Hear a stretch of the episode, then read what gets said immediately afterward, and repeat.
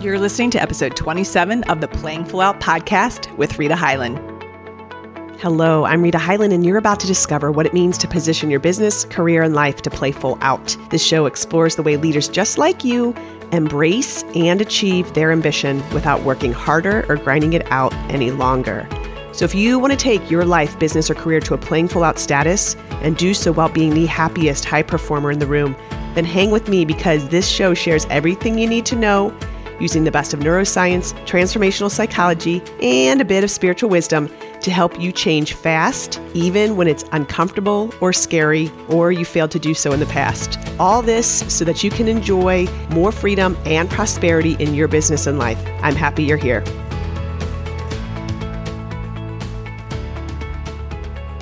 Hi there, friends. I want to talk to you today about a pervasive mistake that most are making when they're setting great goals. And I thought that I would do it by sharing a conversation I had yesterday with a coaching client.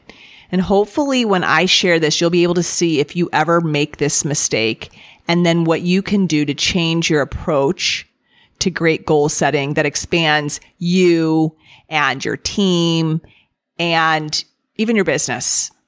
Before I do that though, I want to share some exciting news that we have at Rita Hyland Coaching was that we are ramping up our podcasting and we're going to be coming to you weekly.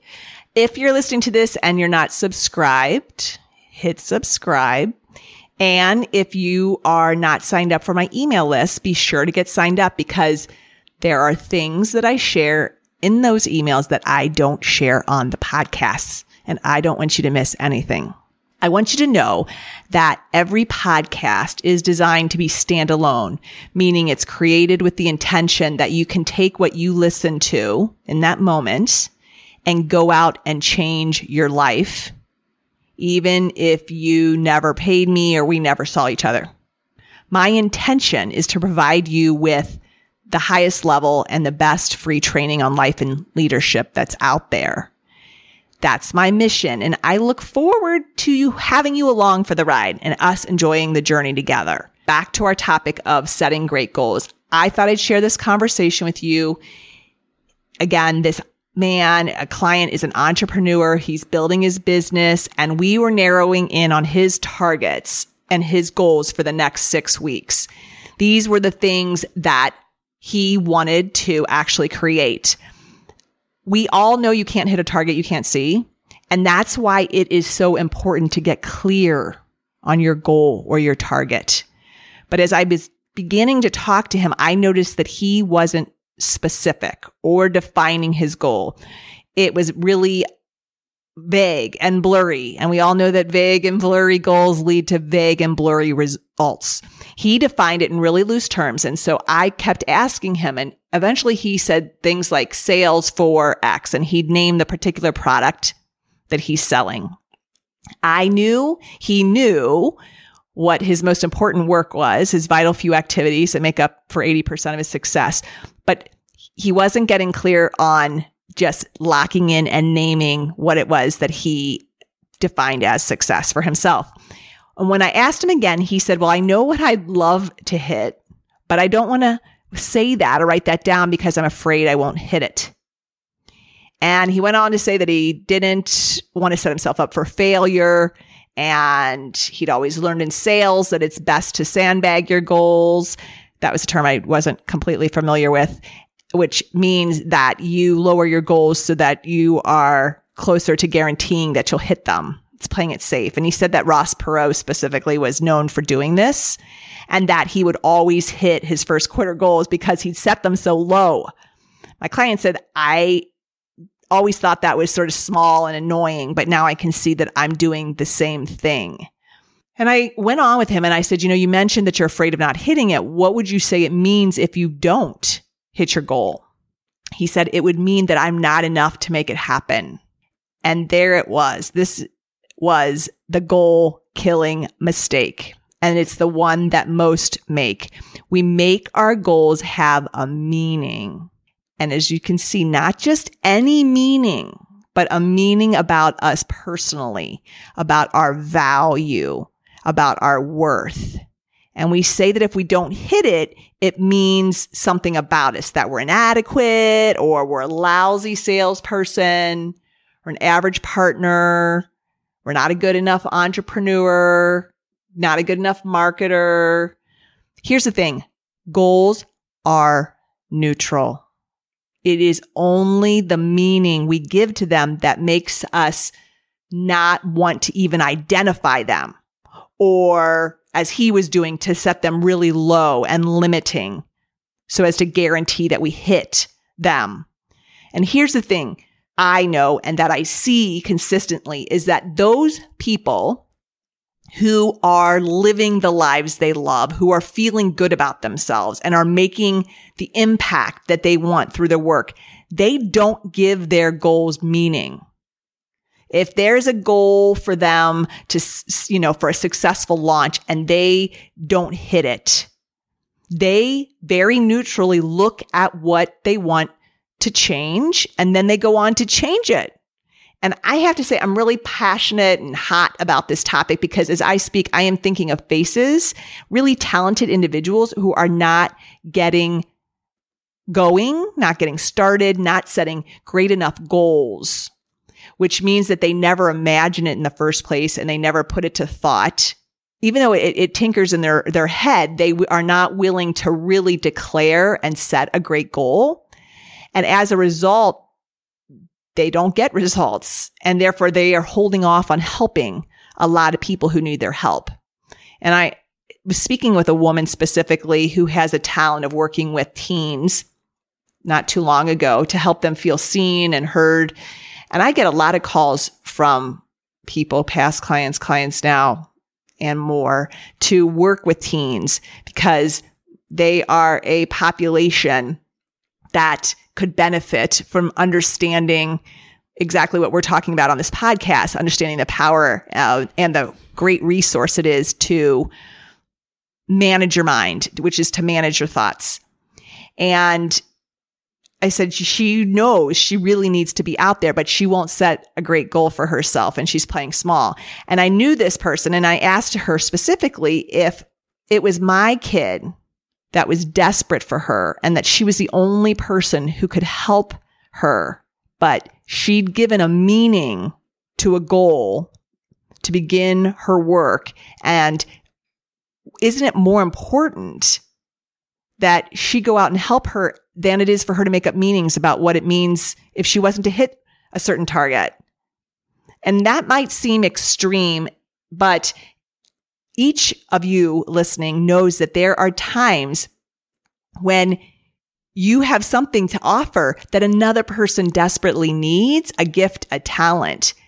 But maybe you're not getting out there or setting a big enough goal so that you show up in a way that you can actually serve and that you reach them. Here's the thing. You are either going to achieve a goal or you're going to get the lesson or the information that you need to move forward. So I want to help you with a tool that I use and that I teach that will help you keep your goals neutral. It's two words. And when you find out what they are and you start to apply them, you will recognize a difference in your state. So you will have a different thought, which will lead to a different feeling, which will lead to you showing up and your behavior and actions differently, which of course determine our results. These two words are that's interesting. If you don't hit your sales goal, that's interesting. If you don't get the position you wanted, that's interesting. I'm going to get some feedback to understand for the next time. If you don't get the promotion, same thing. I'm going to understand more of what how happened and how I can redirect that. If you don't lose the weight you want this month, that's interesting. Now what?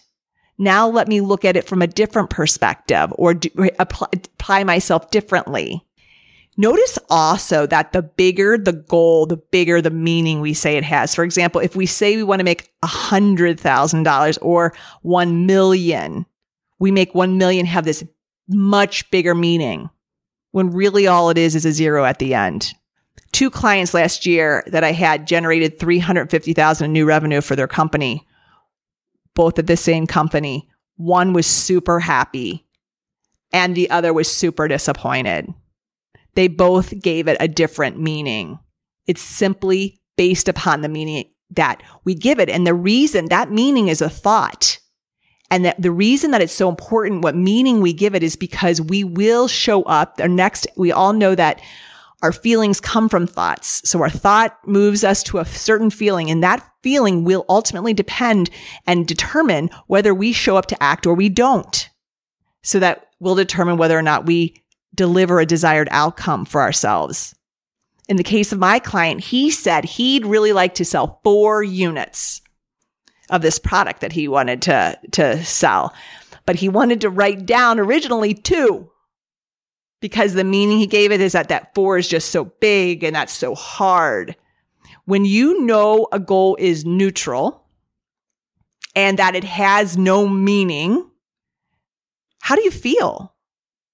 I asked this of my client and he said, relief. And I could see him on the Zoom call. He expanded his chest. He took a deeper breath. Physiologically, he shifted and the meaning changed him. I asked him, How do you show up when you feel relief? What do you do? He said, I focus. I'm eager to begin right now, uh, to take more risks.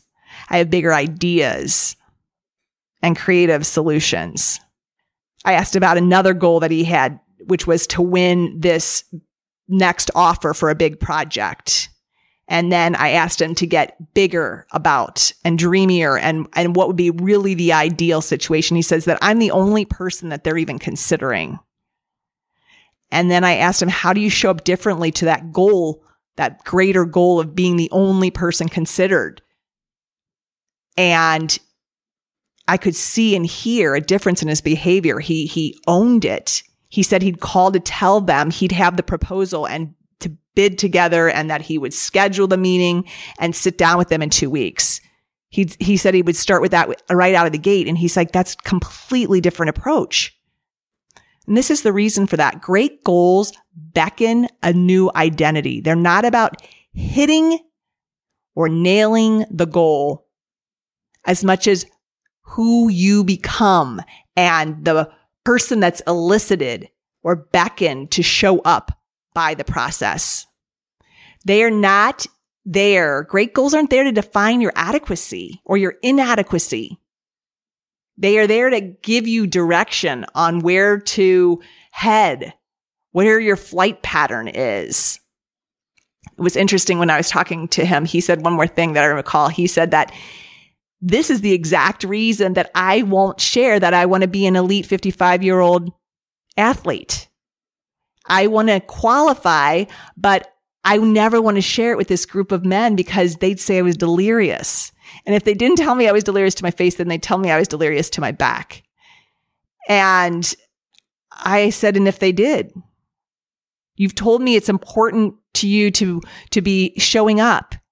You've mentioned this goal several times. Wouldn't you rather fail trying than fail watching? he just paused and put his head down. It hit him. I said, whether he hit the 55 year old athlete elite or did not, what difference would it make? And what would happen if he went for the greater goal? He said, I'd be in phenomenal shape no matter what. So again, it's who are you becoming in the process to your goals? When you go after a goal, you'll either get the result or the exact lesson you need to evolve. Missed goals are really simply information to point you in a new direction, something you need in order to proceed. So I'm going to give you a few steps to setting great goals. And the first one is that you have to make the mindset shift that goals are neutral. They have no meaning but the meaning you give them. Second, let go of attachment to hitting your goal. If it happens, great. If not, you're still going to be happy and you're still going to like yourself because it's a choice. When you need things to happen, when you're attached and you have to have an outcome happen, you become really needy and you squeeze the life juice out of the goal and out of the people that are on your way to your goal. I have never found a needy person that is attractive to me. That energy is lack based. It's scarcity. It's fear. So let go of having or needing to hit your goal. Step three, when you don't hit a goal, which if you're playing enough game in life, then you shouldn't hit every goal that you go after. If you do, you're playing too small. The two words to hit and to use rather anytime you're going after a goal and maybe something doesn't go your way. That's interesting. That's interesting. I say those words often. Some people laugh at me. It can be a, something that's very extreme. Someone performs in a very bad way or behavior unbecoming. I'm like, oh, that's interesting. Because what happens then is it, I just, it neutralizes everything and I'm able to remain clear minded as to be operating out of emotion. Step four, ask yourself who is the person you want to become and what goal would that person set? What matters is the person that you become on the way to the goal. So what's that person that you're moving towards, that you're showing up into? What would they set as a goal? And then step five, set great goals. Don't sandbag. Going after a goal because it is the logical progression from last year is a very linear approach. Yes, it's realistic. And yes, it's the piece of the SMART goals that I least respect. You will never grow when you're operating from that place of limitation. So your call to action, what I invite you to do and really encourage you to do is to set one great goal. The goal should excite and inspire you to show up as a greater version of, of who you are today. Because humanity, individuals, as long as the writers have been writing, is back in Aristotle's day, he wrote about man likes to grow, man likes to progress. So who are you becoming? Once you identify your great one goal, then chunk it down into three five, to five smaller actions over the next 90 days. We're at a time of of I want you to think big, but then and and greater long term vision, but that really we need to chunk things down into intervals that we can manage in a different time. No matter what happens, I promise you it will be interesting. If you found this episode helpful, be sure to subscribe, as I mentioned before, and share it with your friends, your colleagues, and other bold leaders. We need more, just like you, out there improving the world, one life and one business at a time. Have a delightful day, and I will talk to you next week. Thank you for being with me today. By you listening to this, it tells me you're interested in growing yourself and likely not just for yourself, but to positively influence others as well. If you enjoyed this podcast, go ahead and share this with your friends and colleagues. When leaders like you grow yourself and then grow others, we all are positively impacted. If you have questions, I'm here to answer them and may even use them in our upcoming podcasts. Go ahead, you can send those questions to breakthrough at. Remember, a half version of you is not enough. The world needs the full version of you at play. I look forward to seeing you on our next podcast.